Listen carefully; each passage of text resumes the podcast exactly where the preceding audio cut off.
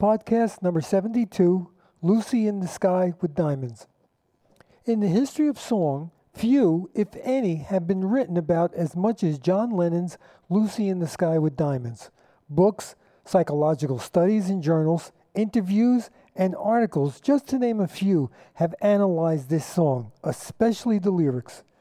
Before I do the musical analysis, I would like to read an excerpt from an article originally published on the Psych Report before it became part of the Behavioral Scientist in 2017.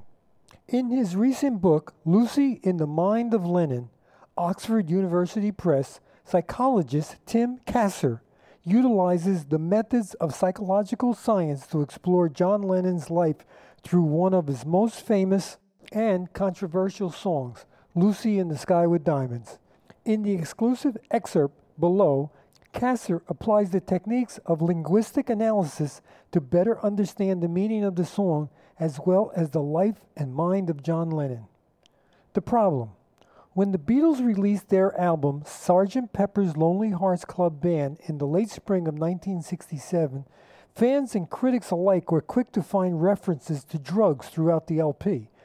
The album's deliriously decorated jacket featured marijuana plants in the garden behind which the Beatles stood, the lyrics of With a Little Help from My Friends, Lovely Rita, and A Day in the Life all referred to marijuana, mentioning getting high and taking some tea as well as a desire to turn you on. And tuned in listeners easily connected the feelings, sensations, and visions people typically experience while on hallucinogenic drugs to the dreamlike imagery of Lucy in the Sky with Diamonds. Some clever listeners even pointed out that the song's title shares the initials of the drug LSD. The Beatles had no doubt contributed to the perception of that Sgt. Pepper was indeed a piece of hippie propaganda for a hallucinogenic partying. Around the time the album was released, Paul McCartney revealed in Life magazine interviews that he had, he had been using marijuana and LSD. McCartney even went on to extol the virtues of LSD, claiming that it brought him closer to God and would yield world peace if only politicians would try it. Soon after, John Lennon, George Harrison and the Beatles manager Brian Epstein also admitted that they had used LSD. Later that summer, the Beatles endorsed the legalization of marijuana by signing their names to a full page advertisement in the London Times. Despite these public proclamations about his drug use, John Lennon steadfastly denied that Lucy in the Sky with Diamonds was about drugs. Lennon instead consistently claimed that the song was a response to a picture painted by his almost four year old son Julian. The often repeated story goes that Julian had brought this picture home from school and told his father that it was of his friend Lucy, who was up in the sky with diamonds. Lennon's mind had then wandered toward the Lewis Carroll books Alice in Wonderland and Through the Looking Glass, that he had long admired and recently been rereading. Lucy in the Sky with Diamonds was born when Lennon took images from Julian's picture and combined them with elements of Carroll's stories and poems. A third explanation for the song's meaning and origin was provided by Lennon many years after it was written, just a few weeks before he was killed. While reflecting on each of the songs in his discography, Lennon said about this about Lucy in the Sky with Diamonds. A quote There was also the image of the female who would someday come save me, a girl with kaleidoscope eyes who would come out of the sky. It turned out to be Yoko, though I hadn't met Yoko yet. The imagery was Alice in the boat, and also the image of this female who would come and save me this secret love that was going to come one day. So it turned out to be Yoko, though, and I hadn't met Yoko then, but she was my imaginary girl that we all have. End quote. Lennon's 1980 explanation provided the springboard for yet another interpretation of the song. In a footnote to his 1994 book, Revolution in the Head The Beatles' Records and the 60s, Music critic Ian MacDonald suggested the following. The girl with the kaleidoscope eyes was, for Lennon, the lover, mother, of his most helpless fantasies, the image of the female who would someday come save me, the mysterious oracle woman, mourned for in Yes It Is, Lennon's 1965 recording, bewildered by in She Said, She Said, Lennon's 1966 song, was originally his mother Julia, a role subsequently assumed by Yoko Ono in the song Julia, Lennon's 1968 recording. So here we have four explanations for the origin and meaning of Lucy in the Sky with Diamonds. One, it is about the drug LSD. Two, it is a lyrical response to Julian's drawing, colored by the writings of Lewis Carroll. Three, it is about a female savior who turned out to be Yoko Ono. And four, it is about Lennon's mother Julia. Is only one of these explanations true? Are none of them true? Are they all true? In this excerpt from the article, we have seen that there are many versions of what really this song was about. The author goes on to use computer programs to dissect the lyrics and their relationship to Lennon's life. This is truly a fascinating subject. But now we're ready to do the musical analysis of this work, which I found equally interesting and fascinating. And for our purposes, offers the songwriter a vast array of techniques to use in their own works. Not only Lucy in the Sky, but if we look at the Beatles as a group, the amount of written and recorded material on their lives and music is staggering. One of the most discussed topics is how, by those who admit to no formal musical training, could have composed such an incredible amount of music with such innovative experimental techniques both in music and the use of abstract poetry.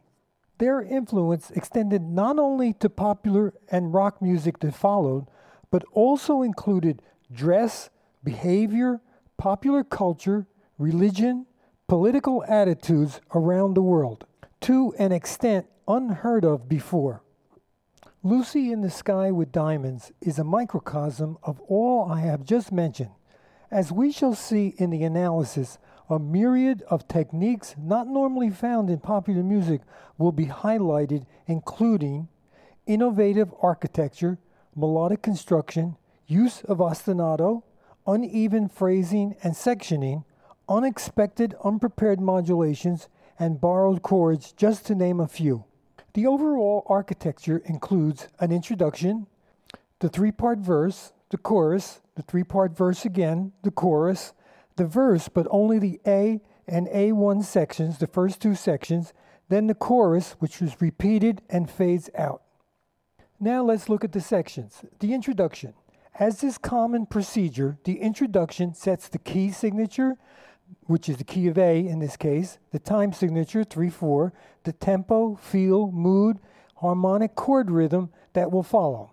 There are exceptions, of course. See Under the Bridge, the Red Hot Chili Peppers, podcast number 18. In the introduction for Lucy, we see a four bar musical phrase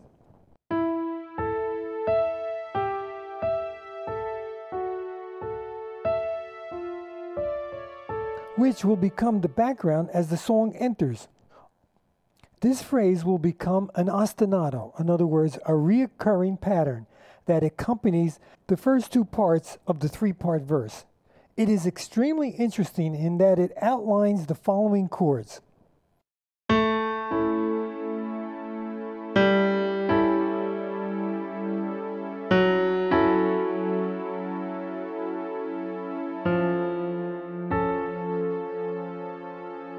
What I just played was an A major chord with the A in the bass, and then an A chord with the G in the bass, then the A chord with the F sharp in the bass becomes F sharp minor seventh, and then we move to out of the key F natural with the C sharp, which becomes an F augmented.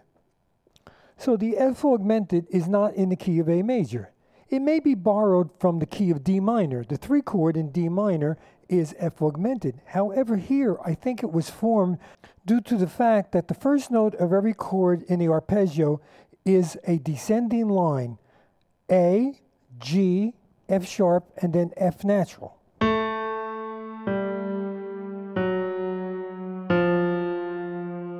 Building a musical composition over a short bass line and harmonic progression has been used for hundreds of years. A perfect example of this is the chaconne. This is a musical composition involving a fairly short repetitive bass line and a harmonic progression, which offers a compositional outline for variation. Exactly what we have here. One of the greatest examples of this is Johann Sebastian Bach Chaconne, the fifth movement of the Partita number 2 in D minor for solo violin, 1720. This is also very famous for classical guitar in that it was transcribed for that instrument. So, from the opening measures, we see a chord progression not generally used in rock songs of this time period. In fact, up to this point, rock songs generally kept to a simple four chord CA minor FG type progression or a 12 bar blues. Of course, when we look at the standards of the 30s, 40s, and 50s, we see very advanced harmonies. See podcast number 40, Laura, from the movie of the same name. After the Beatles emerges soft rock, hard rock, psychedelic, and fountains of styles, all influenced by their innovations.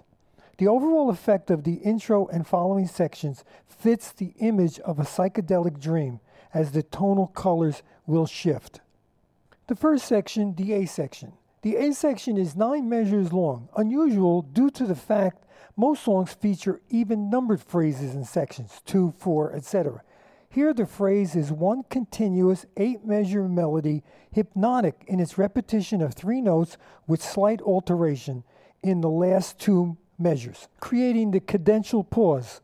In all my previous podcasts, I have made the correlation between chords, chord progressions, chord and non chord tone colors. I have stressed how the background harmony is similar to the first layer of paint an artist applies to canvas, influencing and coloring all that is layered above, color or notes.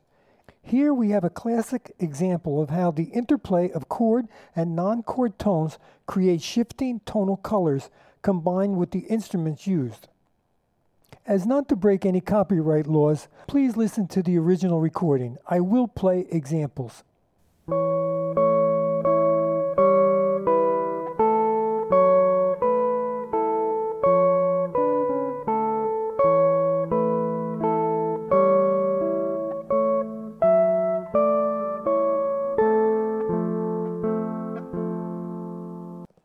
Chord tones create consonance and calm. Non chord tones create shifting shades of tension and calm, light and dark. I will play the chords now with the notes slowly and label them. 1, 3, and 5 are in the chord, the others are non chord tones. For the first chord, the A major chord, we have three notes, all C sharp, the third of the chord.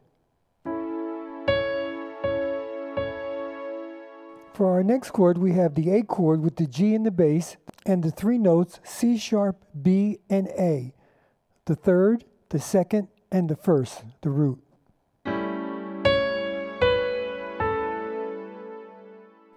Now we have the F sharp minor seventh chord. The C sharp, B, and A, the same three notes, now become the fifth, the fourth, and the third of the chord. And for the fourth chord, the F augmented, we have C sharp, B, and A, the same three notes, but now they are the augmented fifth, the fourth, and the third of the chord. Augmented chords have a dissonant pulling sound.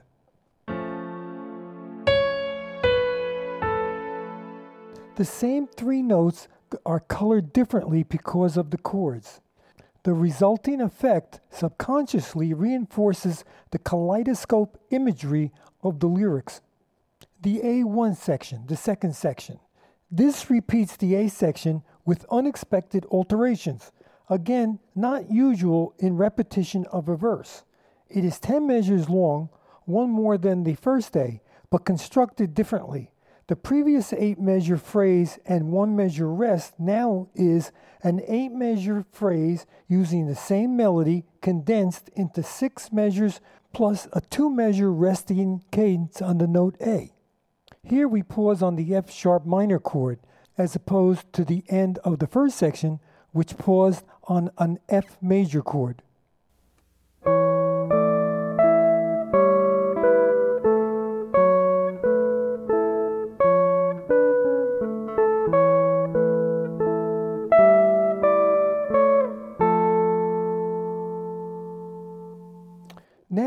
See two measures featuring a D minor and a D minor with a C bass, one measure each.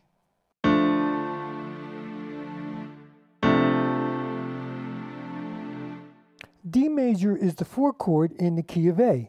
Changing it to a minor chord is a common practice. Here we have a pivot chord. A pivot chord is a chord common to two keys. So changing D major to D minor, which is now the three chord in the key of B flat major, creates a pivot. And that's where we are heading now, into the third section of the verse. The D minor with the D bass moving to the D minor with the C bass is leading us into the note B flat and the B flat major chord. This third section of the verse reminds us of the two previous sections in the repetitive use of one note in a quarter note rhythm, which is supported by the chords and the bass, which follows this quarter note rhythmic motive. However, it is really quite different. The first phrase is an even numbered four bar phrase. In fact, most of the following song uses even phrasing. The chord rhythm has changed. Now it is one chord for every two measures. The first two measures have the melody on one note, D, the third of the B flat chord. The third and fourth measures are unusual in that they start with one note C, then move back to that note D but now it is the ninth of the C7 chord, pausing on that note.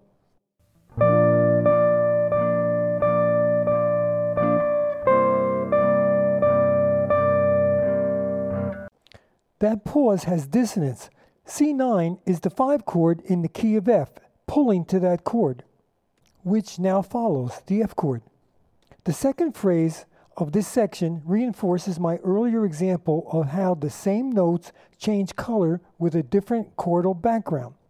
Two measures of the note D, again, only this time against an F chord, creating an F6 chord, which is in itself unexpected because F is the 5 chord in the key of B flat, the key we're in. And when a D is added, it is usually on the top of an F7th chord, creating a dominant 13th a dissonant chord pulling to the one chord B flat. Here, it only colors the chord, for the six chords usually add color but not dissonance, and they are usually used on the one and the four chords in any key. The third and fourth measures of this second phrase cadence on the note B flat against the B flat chord, creating a resting period.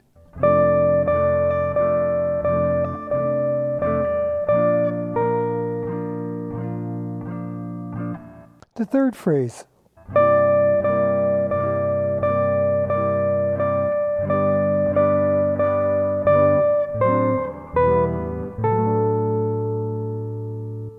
Once again, we just heard the first and second measures feature the note D, only this time instead of the C9 chord, we have C7.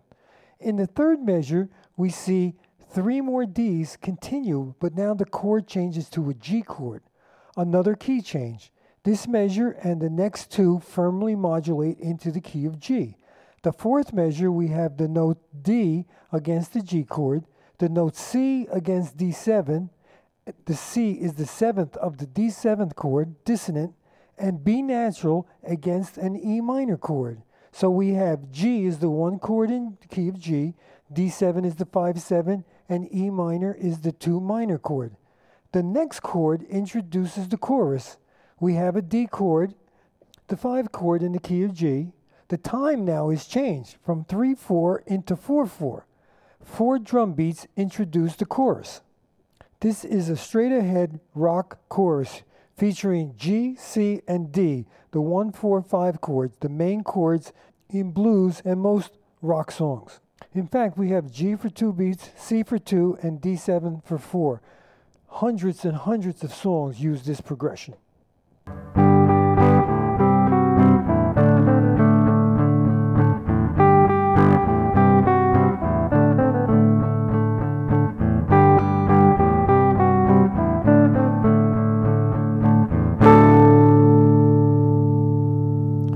What we have is three repetitions of a two bar phrase with John singing the title, then a one bar extension featuring a repetition of the D chord that introduced the chorus, as John sings Ah.